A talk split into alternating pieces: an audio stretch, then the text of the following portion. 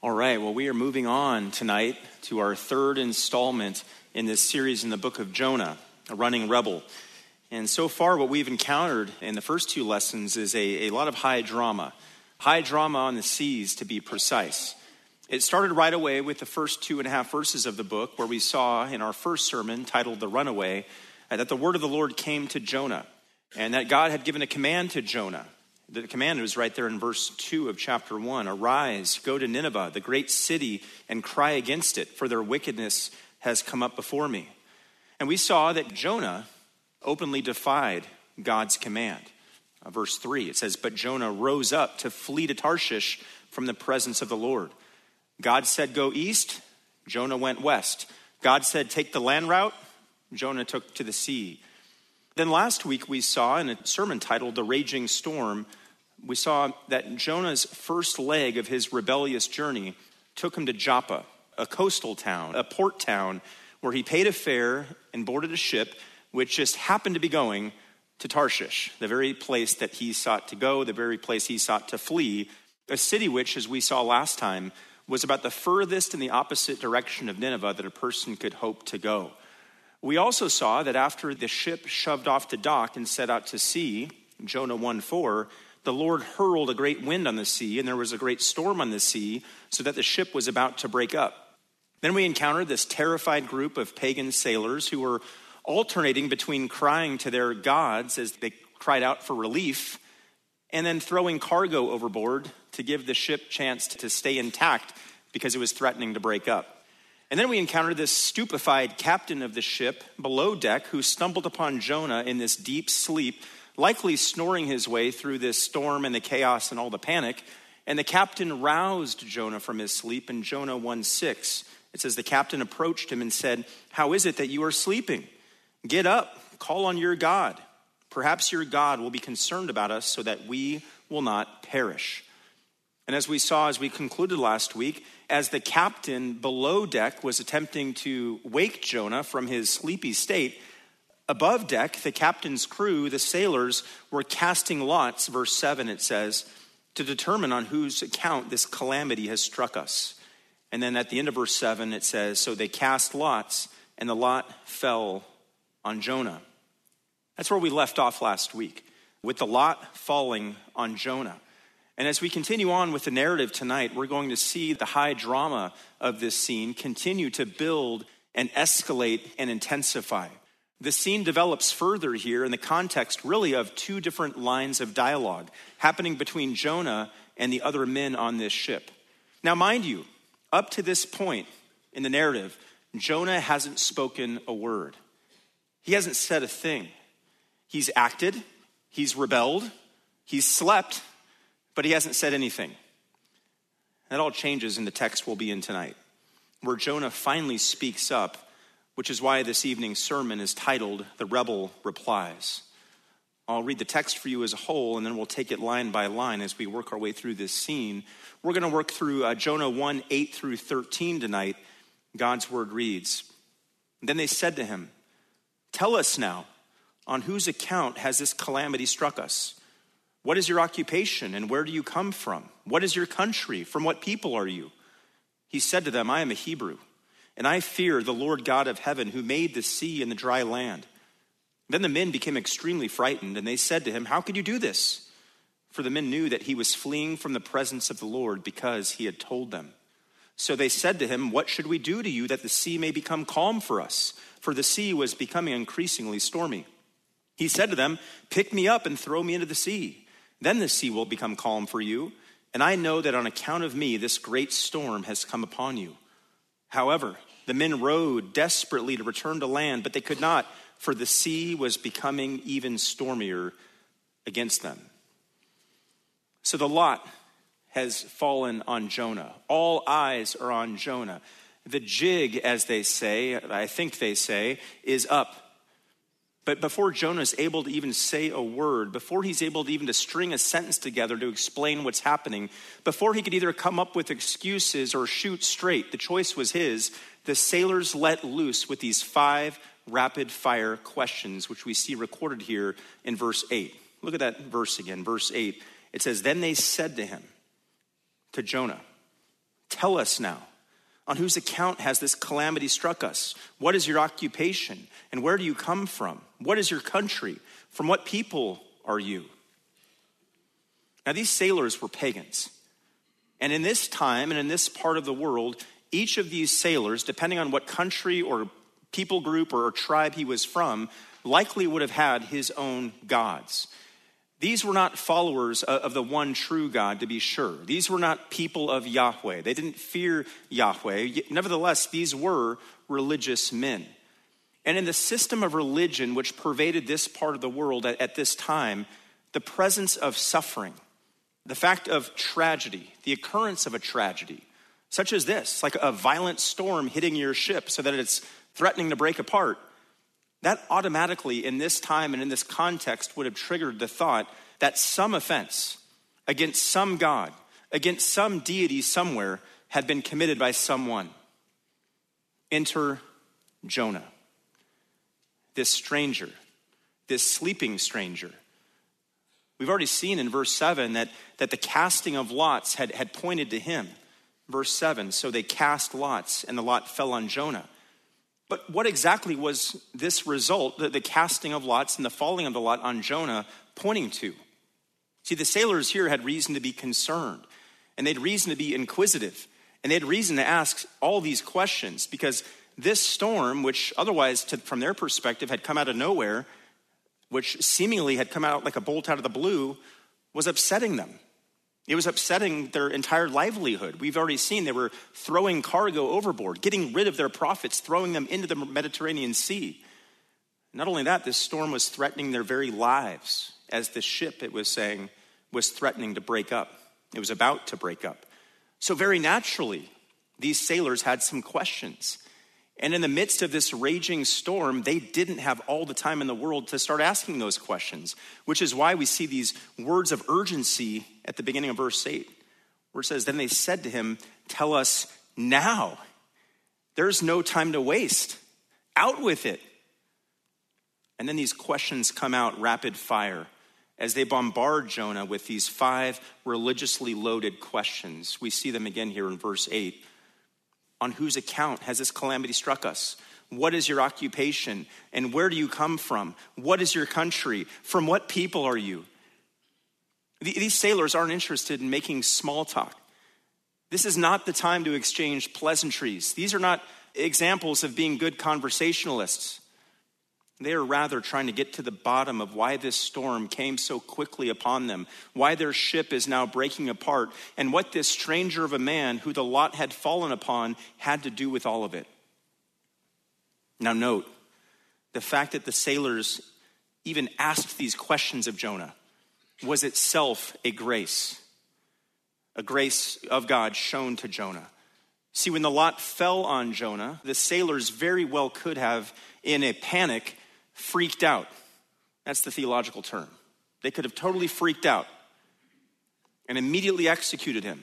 They could have hung him. They could have stabbed him. They could have immediately thrown him into the ocean. They could have done what they wished with him, but they didn't.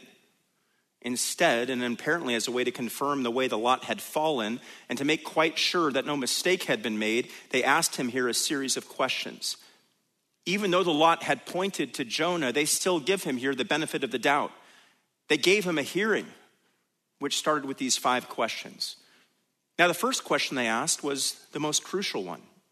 That one you see here in verse 8, on whose account has this calamity struck us?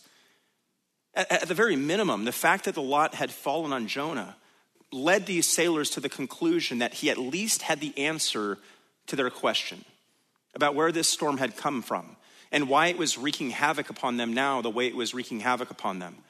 But apparently they weren't yet fully convinced or aware that it was Jonah himself who was entirely at fault for this. So the question here is asked genuinely because they need to know, they want to know, on whose account has this calamity struck us? They're still genuinely wondering why the lot had fallen on Jonah and what this meant for them. They were themselves very much naturally curious about the source of this calamity and this storm. Had they done something wrong? Had this strange man on their ship done something wrong? Were they complicit in doing something wrong along with him? Were they guilty by association? Were they harboring a fugitive? Or was this sleeper alone to blame? Why had the lot fallen on this man? So this question's asked first for a reason, because it was this most important question as it addressed the question of why. Why was all of this happening? Why was the wind blowing? Why were the waves crashing? Why was the storm raging? Or as it says here in verse 8, on whose account has this calamity struck us? Clearly the sailors here were exceedingly cautious and equally awestruck, not only by the storm, but by this strange man and the fact that these two had come together at this time. But they were also curious, and they were also desperate to know about this man's identity. Who was he? Surely it was no coincidence that the lot had fallen upon this total stranger on the very occasion that this storm of this magnitude threatens to swallow their ship whole. But the casting of the lots didn't tell them exactly who this man was. So they have to ask him, starting with this question, question 2, what is your occupation? They say, what is your occupation? Was he a simple tradesman? Was he a religious figure of some sort? Was he a convicted criminal? Was he on the run? Was he a vagrant? Though at first glance, this information might seem somewhat tangential to their first question and somewhat off topic given the gravity of the situation here. I mean, now was sort of an odd time to ask for Jonah's CV as the ship is starting to go down, to start asking about his trade and start asking about his vocation. But when you think about it, from their vantage point, now is actually the perfect time to start asking this question, because maybe Jonah was involved, as far as they knew, in some illicit activity which brought about the ire of the gods. Or maybe, depending on what his occupation was, he could help out in some way with this developing crisis on board. And they didn't know. We know because we read the narrative all these years later, but in the context, they didn't know. So they ask him, what is your occupation? And then with the next three questions, the sailors narrow the funnel down even more. You see these three next questions, they're all related to each other in verse 8, where they ask, and where do you come from? What is your country? From what people are you? And those last three questions have all to do with Jonah's origin. What people group did he come from? Which land did he come from? Where were his roots planted? And by the way, this was not some, random immigration-related questionnaire they were sending his way. Even these three questions, along with the first two questions, were intensely religiously loaded. See, from the perspective of these pagan sailors, the god that one worshiped was tied to the land that one was from. So knowing where Jonah was from would help them understand which god to pray to, if indeed Jonah was the source of this storm that was brewing on the sea. So narrowing down the funnel to where this man was from, the sailors thought that they could not only narrow down the answer to their question of where this calamity had come from, but they could start narrowing down on a resolution, how to fix it. Again, at this point, they're not condemning Jonah. At this point, they're simply trying to figure out who he was and what he's doing on their ship and what ties he had to this calamity, to this storm that was now threatening to take them under. Well, Jonah answers them in verse 9. And for the first time in this book, we see the words of Jonah recorded. And as our sermon title indicates, it's here that the rebel replies. Look at verse 9. It says, he said to them, I am a Hebrew, and I fear the Lord God of heaven, who made the sea and the dry land.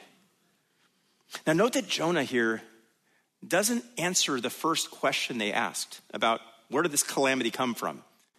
At least not initially.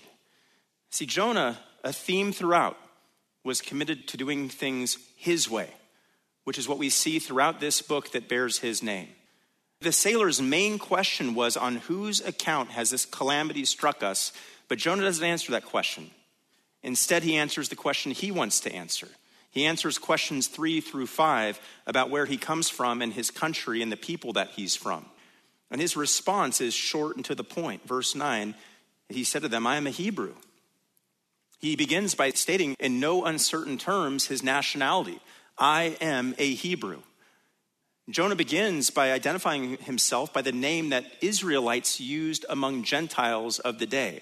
This was the term that Israelites would have used to describe themselves when they spoke to people that were not of Israel, to foreigners. For instance, in interpreting a dream for the Egyptians that he served, Joseph in Genesis 40 verse 15 says, "I was kidnapped from the land of the Hebrews." That's how he explains where he's from to outsiders. In Exodus 1:19, we see something similar. There, the Hebrew midwives use that same language, the Hebrews, in describing their own people to Pharaoh. They're referring to themselves as Hebrew women. Here in Jonah, that statement alone in verse 9, "I am a Hebrew," answered many of these sailors' questions. But as we continue to read on, we see that that answer was just an introduction to what followed. Look at the next few words of verse 9 as Jonah continues on. He says, "I am a Hebrew, and I fear the Lord God of heaven, who made the sea and the dry land." Not exactly the first words you'd expect to hear from a man like Jonah in a situation like this. A man who was on the run from God, a man who was acting in direct disobedience to God, a man who in this context was openly rebelling against God. Maybe put it in our context for just a minute. Could you imagine staggering around sometime this evening, sinfully drunk, and somebody comes across you as you're staggering around, sinfully drunk, and they say, "Where are you from? And where are you going?" And you say, "I fear the Lord." Or could you imagine acting out on your sexual lusts and desires, whether physically or over a screen, only to have somebody walk in on you and ask you the question, "Hey, what are you doing?" And you reply, "I fear the Lord." There's a disjunction there, is there not? What a terrible witness for Christ you would be if caught in such a situation. It was no different for Jonah here. Though he was, as a prophet, called to be a mouthpiece for Yahweh, a voice for Yahweh, a herald of Yahweh, Jonah here shows himself not to be a clean and pure vessel for Yahweh, rather a polluted and rusty and unrepentant pipe. That didn't stop him, though. Didn't stop him from at least attempting to say that he was on team Yahweh. No, look at what comes next as he's explaining to these pagan sailors who his God is, or who he claims his God is. He first identifies his God as being the Lord. You see the capital letters there in verse 9 where it says, "I fear the Lord." That's a reference to Yahweh, the covenant-keeping, covenant-making God of Israel. And then he elaborates by referring to his God as the Lord God of heaven. And that title for God, the God of heaven, had been used from the earliest times in Israel's history. Here's just a few references for you. Genesis 24:7. Abraham here says, "The Lord, the God of heaven, who took me from my father's house and from the land of my birth, and who spoke to me and swore to me, saying, 'To your descendants I will give you this land.'" So he calls God, Yahweh, the God of heaven. Or in Ezra 1 verse 2, "Thus says Cyrus, king of Persia," even a pagan acknowledges this, "The Lord, the God of heaven, has given me all the kingdoms of the earth." Or Nehemiah 1:5, "I said, 'I beseech you, O Lord God of heaven, the great and awesome God who preserves the covenant and loving kindness for those who love him and keep his commandments.'" Or Daniel 2:17 and 18 says, "Then Daniel went to his house and informed his friends, Hananiah, Mishael, and Azariah, about the matter so that they might request compassion from the God of heaven concerning this mystery." In each of those instances, to say that God is the God of heaven was to distinguish him from all other things and all other people and all other so-called gods of the earth. Jonah's God, unlike the gods of these pagan sailors, was the one true sovereign. Next, Jonah affirmed that his God, verse 9 still, Yahweh, is the creator. He's the Lord God of heaven who made, it says, the sea and the dry land. And that language is reminiscent of Exodus 20, verse 11. "For in 6 days the Lord made the heavens and the earth, the sea and all that is in them, and rested on the seventh day. Therefore the Lord blessed the Sabbath day and made it holy." Or Psalm 95:5 says, "The sea is his, for it was he who made it, and his hands formed the dry land." Or Job 26:12 says, "He quieted the sea with his power. Obviously, this information here at the end of verse 9, where it says the Lord God of heaven made the sea and the dry land, that was highly pertinent information for these sailors. To know that the God who Jonah worshiped was not some localized deity like the gods they worship. Rather, Jonah's God was and is the creator of the world. He was and is the God who can control nature, including storms on the sea. Psalm 89, verses 8 and 9 says, O Lord, God of hosts, who is like you, O mighty Lord? Your faithfulness also surrounds you. You rule the swelling of the sea. When its waves rise, you still them. Yahweh is the God of heaven who made the sea and the dry land. And he was the one, as we've already seen, who hurled this storm in the direction of these sailors and this ship. And this would have come as a major shock to these sailors. Here they were scurrying about, trying to find out which local deity they'd offended, and what Jonah reveals to them here would have completely rocked their world as they realized that the scale and the scope of the problem that was now on their hands. They were not only now up against the maker of this storm, they were up against the maker of heaven and earth. Now, one little side trail that I think would be worth pursuing at this point, even though Jonah was acting in rebellion here, even though he was no doubt being disobedient to God, and even though I think he was merely paying lip service to his allegiance to God here in verse 9, when he said, I'm a Hebrew and I fear the Lord God of heaven who made the sea and the dry land, it's nevertheless worth noting, especially for the evangelism that we engage in today as Christians, that Jonah's approach to these pagan sailors by appealing to the reality of the existence of the one true God is the right one for engaging with the unbelieving world. Note that Jonah here is not building a case for God. He's not laying out 7 reasons for why you should believe in Yahweh. Rather, he simply assumes God's existence. He describes who God is. He declares God's creative power, and he declares the realm over which God rules.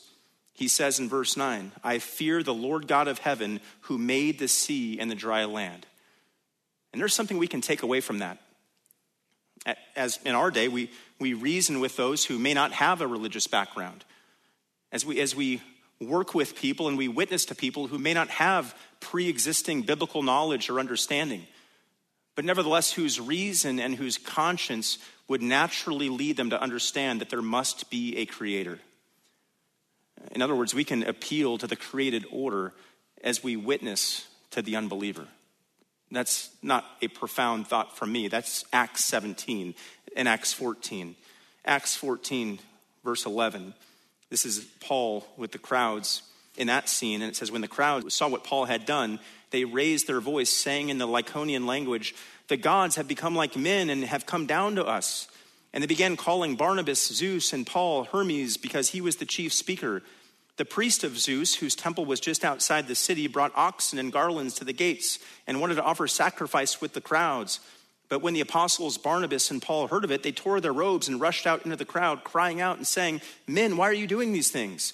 We are also men of the same nature as you and preach the gospel to you, that you should turn from these vain things to a living God who made the heaven and the earth and the sea and all that is in them. Testifying to the existence of the God they already knew was there. Or Acts 17, the scene at Mars Hill, the Areopagus. Acts 17:23 says, for while I was passing through and examining the objects of your worship, I also found an altar with this inscription, to an unknown God. Therefore, what you worship in ignorance, this I proclaim to you. The God who made the world and all things in it, since he is Lord of heaven and earth, does not dwell in temples made with hands, nor is he served by human hands as though he needed anything, since he himself gives to all people life and breath and all things. See, it's perfectly appropriate to reason with the unbeliever by means of creation, to point out that they are suppressing the knowledge of the God that they already know to be there. That's exactly what Paul deals with and articulates in Romans 1, verse 18, where he says, the wrath of God is revealed from heaven against all ungodliness and unrighteousness of men who suppress the truth in unrighteousness, because that which is known about God is evident within them, for God made it evident to them. For since the creation of the world, his invisible attributes, His eternal power and divine nature have been clearly seen, being understood through what has been made, so that they are without excuse. For though they knew God, they did not honor him as God or give thanks, but they became futile in their speculations, and their foolish heart was darkened. Professing to be wise, they became fools and exchanged the glory of the incorruptible God for an image in the form of of corruptible man and of birds and four-footed animals and crawling creatures. Now, back to Jonah. Was this a sincere statement from Jonah? Verse 9, when he says he fears the Lord. Did he truly fear the Lord? Now, up to this point in the narrative, I'd say the evidence is completely to the contrary. I side with Harry Ironside on this one, who in commenting on this verse says, on his part, talking about Jonah, the confession seems to have been coolly enough made. He knows that his case is desperate. His feelings are no doubt aroused, but there is no evidence as yet that his conscience is really in exercise. He is like one who has hazarded all on a false expectations and now finds that he must lose, and so determines to lose like a man. Whatever his heart may have been at this point, wherever his heart may have been at this point, the reality is Jonah was a very poor witness for his God. But Jonah's poor witness was not going to get in the way of God's will being accomplished. See, the sailors heard Jonah loud and clear. His words resonated with them. And now they're coming to this place of understanding that the howling winds that are swirling around them, God had made those. The sea that was now heaving beneath their feet, God had made that. The rocky coast that lie ahead of them where their ship could crash very soon, God had made that too. They understood that clearly now. They understood who was behind this storm. And as we see now, moving on to verse 10, this terrified them. Look at verse 10. It says, then the men became extremely frightened, and they said to him, how could you do this? For the men knew that he was fleeing from the presence of the Lord, because he had told them. So hearing that Jonah's God was the one who controlled the sea, these sailors, as it says here, became very fearful. Their methods, their chosen methods, those 5 questions they asked him, all in rapid fire succession, had actually been more effective than they could have ever have dreamed. Through their questions, they learned who Jonah's God was, that he is the one true God, the creator God, the living God. And this led them, it says here in the beginning of verse 10, to become extremely frightened. They were terrified. And this wasn't the first time that the sailors' fear is recorded here in the book of Jonah. In fact, look back at Jonah 1:4-5. It says, the Lord hurled a great wind on the sea, and there was a great storm on the sea, so that the ship was about to break up. Then the sailors became afraid, and every man cried to his God. Nor would this be the last time that the sailors' fear is recorded in this book. Look ahead to Jonah 1:16. It says, then the men feared the Lord greatly, and they offered a sacrifice to the Lord and made vows. That's after they throw him into the sea. Sorry for the spoiler alert, but that's actually what happens. Back in our text, though, verse 10, we're told that the fear that these sailors experienced at this point in the narrative was a unique type of fear. They were extremely frightened, it says. They were exceedingly fearful. As some of the older translations render it, they feared a great fear. But why? Why at this point were they experiencing this degree of heightened fear, this knee-knocking level of fear? Why were they apparently more afraid now than they were previously back in verse 5 when they saw the storm coming upon their ship itself? Well, part of the answer lies in the fact that these men surely knew at least something now about Jonah's God. I mean, these were sailors after all. These were mariners. These were seamen there in the Mediterranean area. And these were men who had traveled from port to port around the Mediterranean Sea, surely hearing stories in their various stopovers about various peoples and their gods. Surely they had at some point in their journeys and their voyages run across certain stories associated with Israel's God, Yahweh. Yahweh, recall, was the God who had brought down plagues on Egypt so that his people might be let out. Yahweh was the God who had parted the waters of the Red Sea to allow the Israelites to escape into the desert. Yahweh was the God who had led the Hebrews in the wilderness for 40 years, protecting them and leading them by a cloud by day and a pillar by night. Yahweh had given Israel manna to eat and water to drink. He had parted the waters of the Jordan River to enable them to cross over into Canaan. He had leveled the walls of Jericho. He had caused the sun to stand still. This God, Yahweh, the God of the Hebrews, was a God that others would have heard about. He was no weak God. He was known as a great God. And he's now pursuing these sailors and pursuing their ship, and all because of Jonah. They had great reason to be terrified. And look at the sailors' terror just leaping off the page here in verse 10 when they ask him, how could you do this? By the way, that's not a question. That's more of a statement. That's an exasperated statement of horror. This is a rebuke. The words here could be translated, what have you done? These sailors by now were starting to put two and two together. And they already had this sense by now that Jonah's God, Yahweh, was in some way holding them responsible now as accomplices to Jonah's crimes. And so here in verse 10, they're really chiding Jonah for his senseless behavior and his senseless action. And they're letting him know with that question here that they're holding him responsible for what is starting to happen here. That's all loaded into that question, that statement really, how could you do this? As we look at the rest of verse 10, though, we see that apparently Jonah had already let the cat out of the bag. He'd already told them that he worshiped and feared Yahweh, but he'd already told them also that he had been fleeing from Yahweh. Look at the second half of verse 10. It says, for the men knew that he was fleeing from the presence of the Lord because he had told them. In other words, that question, how could you do this, was really in response to what Jonah had already told them at some point along the way. In the midst of all the chaos and the confusion aboard this crumbling ship, Jonah had made more of a complete confession at some point about what he had done and who it was he was running from. In other words, by this point in the narrative, in verse 10, the sailors were as caught up in the situation as we are today reading this text all these years later. So their question, how could you do this, or what have you done, now carries even more weight. We see that their question here is born out of total bewilderment over the fact that Jonah could have been so careless as to put others, including themselves, in harm's way by boarding their ship in the first place. The pieces of this puzzle, in other words, were starting to fall into place. As one commentator puts it, the sailors had now fully realized that his flight had created their plight. The storm was this divine judgment of a most serious sort, as God, Yahweh, was now punishing one of his prophets who had disobeyed his word. And now this crew of sailors finds themselves in the crossfire. No wonder they asked that question. How could you do this?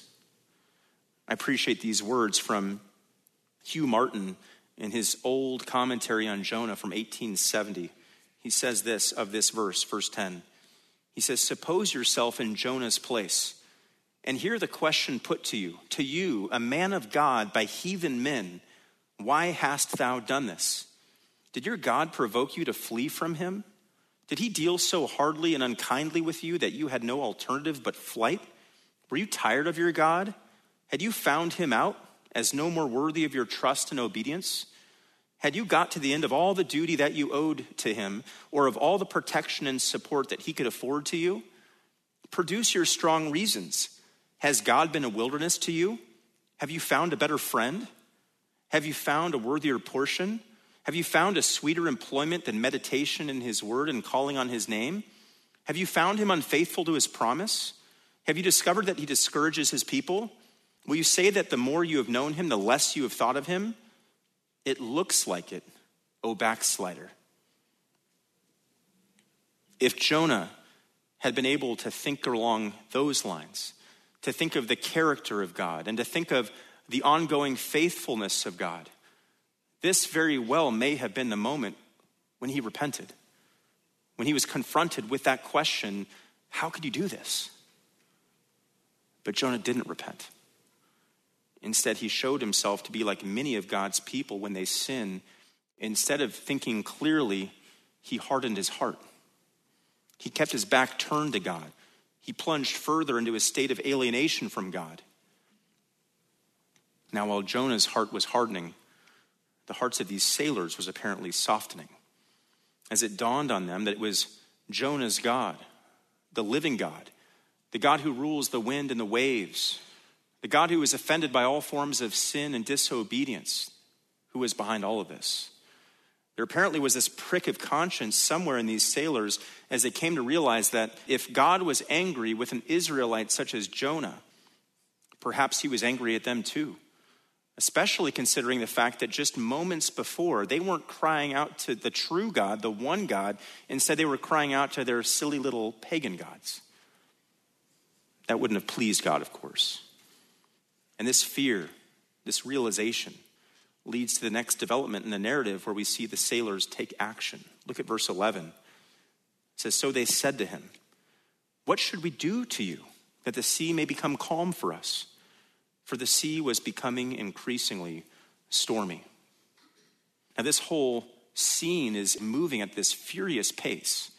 You have the rapid fire questions of verse 8. You have Jonah's confession of his identity in verse 9. You have the sailors' terrified response in verse 10.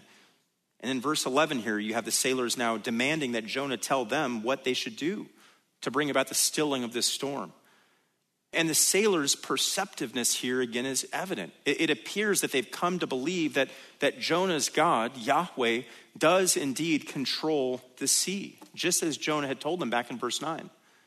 And now they know that Jonah is somehow responsible for this calamity, this storm that's come upon them.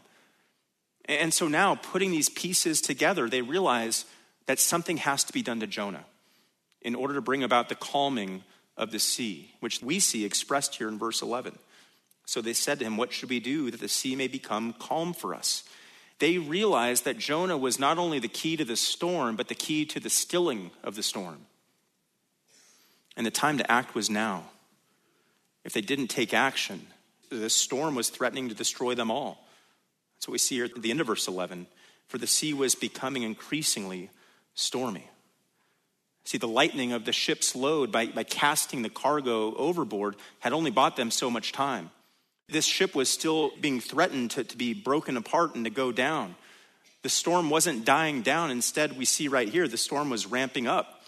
The sound of waves slapping against the side of the boat was getting louder. Water by now surely was sloshing all over the deck. This was becoming an increasingly dire situation. They had only so much time, and a decision had to be made. What do we do with Jonah?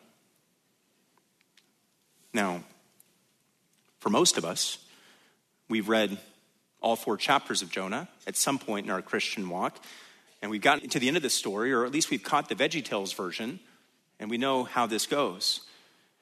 And so we know that the solution the sailors employed ultimately was to throw Jonah into the sea. And we also know that the solution they employed was ultimately effective. In fact, you can peek ahead to verse 15 again, where it says, "So they picked up Jonah, threw him into the sea, and the sea stopped its raging." But back to our text, before we get to that solution, and before we get to Jonah's solution in verse 12, and the sailors' response to that solution, I want to put the question before you. How should Jonah have answered the question in verse 11, where it says, "So they said to him, 'What should we do to you that the sea may become calm for us?'" What should have Jonah said? I'll tell you what he should have said. He should have said, "Take me back to Joppa. Take me back to the port we first departed from. Take me back to Joppa so that I can get back on dry land and start making my way to Nineveh. It was Nineveh where God first sent me, and it's Nineveh that I need to go to. I need to go to Nineveh to preach repentance to the Ninevites, just as I was commanded to do." That's the answer Jonah should have given. That would have shown that he truly was obedient to Yahweh, and that he was committed to being a good witness to Yahweh, or for Yahweh, and to demonstrate to these pagan sailors that he truly did fear the Lord. But that's not what he said, is it? No, verse 12 says, "He said to them, 'Pick me up and throw me into the sea. Then the sea will become calm for you. For I know that on account of me, this great storm has come upon you. Now, I actually haven't seen the VeggieTales version of this story, so you have to fill me in later, maybe in the South Lobby tonight, about how it all ends in that account. But I can share with you that in my studies this week, Jonah's words here are portrayed by many commentators as being an act of repentance, an act of genuine remorse, an act of humility and grace and mercy. They'll especially latch on to those words in verse 12, the end of verse 12, where he says, "For I know that on account of me, this great storm has come upon you," as though this is some wonderful confession from Jonah. There are even so many commentators who will take it even a step further to read the crucifixion of our Lord Jesus Christ back into the narrative here in Jonah and say, look at the sacrifice Jonah's making here. He's like a type of Christ. Just like Jesus was willing to die on the cross for sinners, Jonah was willing to die for these sailors in a watery grave. Really? Is Jonah not still, at this point in the narrative, very much still on the run from God? Is he not, at this point, still openly refusing to go to Nineveh? Christ was doing the Father's will when he went to the cross. Jonah was rejecting the Father's will when he says what he says here, pick me up and throw me into the sea. By saying that, pick me up and throw me into the sea, Jonah was actually saying, I would rather die than do the Father's will. I would rather drown than do what God has instructed me to do. I would rather have water fill my lungs and lose consciousness and sink to the bottom of the Mediterranean as a lifeless heap than to preach repentance to those Ninevites. If Jonah were actually repentant, if he really did want to get right with God, if he really did want to turn from his sinful, disobedient ways and turn to God, when the sailors asked him that question there in verse 11, what should we do to you so that the sea may become calm for us? He should have answered without hesitation, turn this ship around. Take me back to Joppa, not throw me in the sea. But so determined was he still to resist the Lord's will that that's the answer he gave. Jonah was no sacrificial hero. Jonah was a disobedient rebel. And if Jonah was some prefigurement of Christ, it was a very sad gospel that Jonah preached. Because all we're seeing in this narrative so far is Jonah's determination to have his will prevail over the Lord's. The narrative takes one more turn this evening in verse 13. It says, however, the men rowed desperately to return to land, but they could not, for the sea was becoming even stormier against them. Jonah is a book of contrasts. Jonah says he fears the Lord, but as we'll see next week, the pagan sailors were actually the ones who feared the Lord. Verse 16, then the men feared the Lord greatly, and they offered a sacrifice to the Lord and made vows. The pagan sailors prayed. The so-called man of God slept. Here, Jonah couldn't be bothered to go to Nineveh to preach to the pagan, unrepentant people there. Remember his prayer over in Jonah 4:2? Look at Jonah 4:2. He prays to the Lord later in the account and says, please, Lord, was not this what I said while I was still in my own country? Therefore, in order to forestall this, I fled to Tarshish, for I knew that you're a gracious and compassionate God, slow to anger and abundant in loving kindness, and one who relents concerning calamity. There's that word, calamity. See, though Jonah couldn't be bothered to show compassion to the pagan non-believers in Nineveh, the pagan sailors on this ship are showing clear compassion to him in verse 13. Jonah's already given them an out. He's already said, I did this. This all happened because of me. We see that at the end of verse 12. I know that on account of me, this great storm has come upon you. So he says, go ahead, throw me into the sea. But they don't, do they? No, they don't.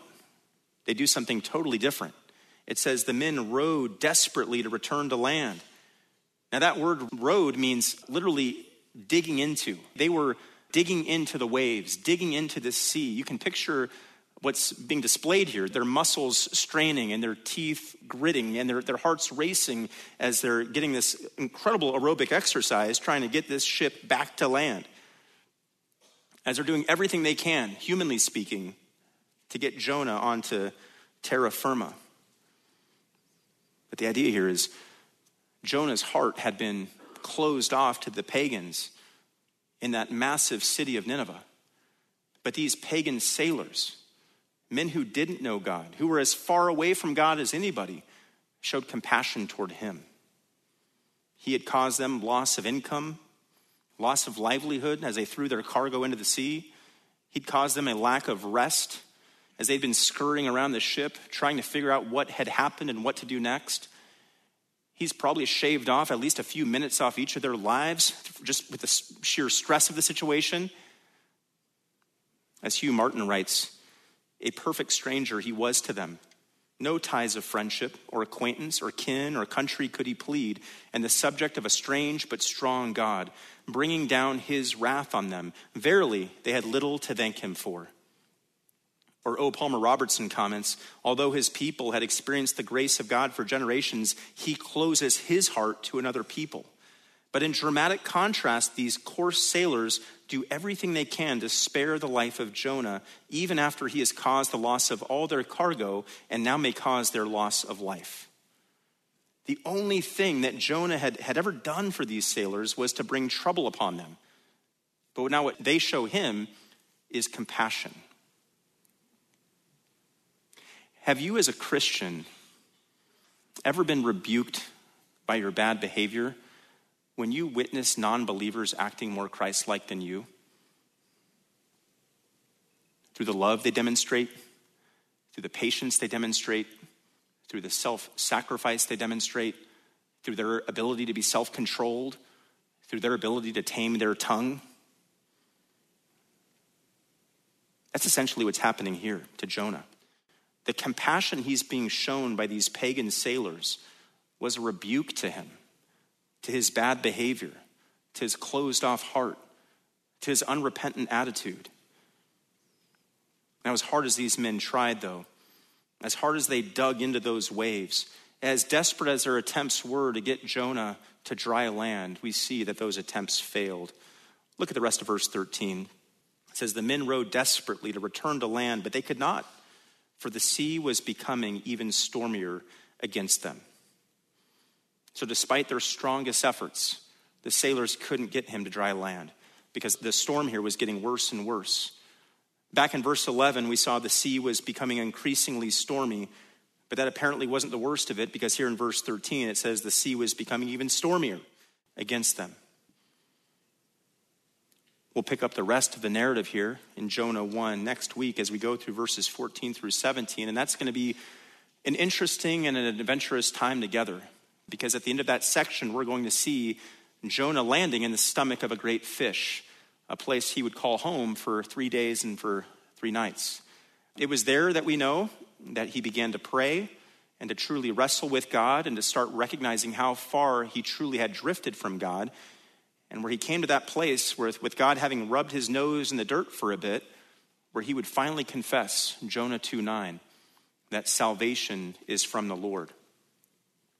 Now, as we've worked through these first 13 verses of Jonah, I haven't been able to get rid of this thought of this old poem that I'm sure many of you have heard of or heard referenced before. It's by Francis Thompson, written in 1890, titled The Hound of Heaven. The first few stanzas of the poem go like this. It's all about a man's fleeing from God. I fled him down the nights and down the days. I fled him down the arches of the years. I fled him down the labyrinthine ways of my own mind and in the midst of tears. I hid from him and under running laughter. Up vistas, hopes I sped and shot precipitated, adown titanic glooms of chasmed fears. From those strong feet that followed after, but with unhurrying chase and unperturbed pace, deliberate speed, majestic instancy, they beat, and a voice beat, more instant than the feet, all things betray thee who betrayest me. Jonah was running from God, who Thompson here calls the Hound of Heaven. And it wouldn't be long before God would catch up with him. I wonder if there's someone here tonight who is running from the Lord. I mean, if you're a believer, if you put your faith in Jesus Christ, there still can be those seasons and those days where you're running from him. You're disobeying him. You know what his word says. You know what the salvation you've been given through Christ empowers you to do, but you're still choosing to flee from him, to go your own way, whatever that looks like. If that's describing you, you know what you need to do. You need to repent. You need to stop running toward your sin the way that Jonah was running toward Tarshish, and you need to return to an obedient walk with the Lord. Seek accountability, pray, seek wisdom from the word, and get back on track. Or maybe there are some of you here who are not believers tonight. And if you haven't put your faith in Jesus Christ, well, then your solution is not to self-will better behavior, to become a better version of the old self. No, what you need to do is acknowledge that you have sinned against a holy God, the very God that Jonah was fleeing from. You need to acknowledge that there is nothing that you could do in your own will or your own power to merit favor with a holy God.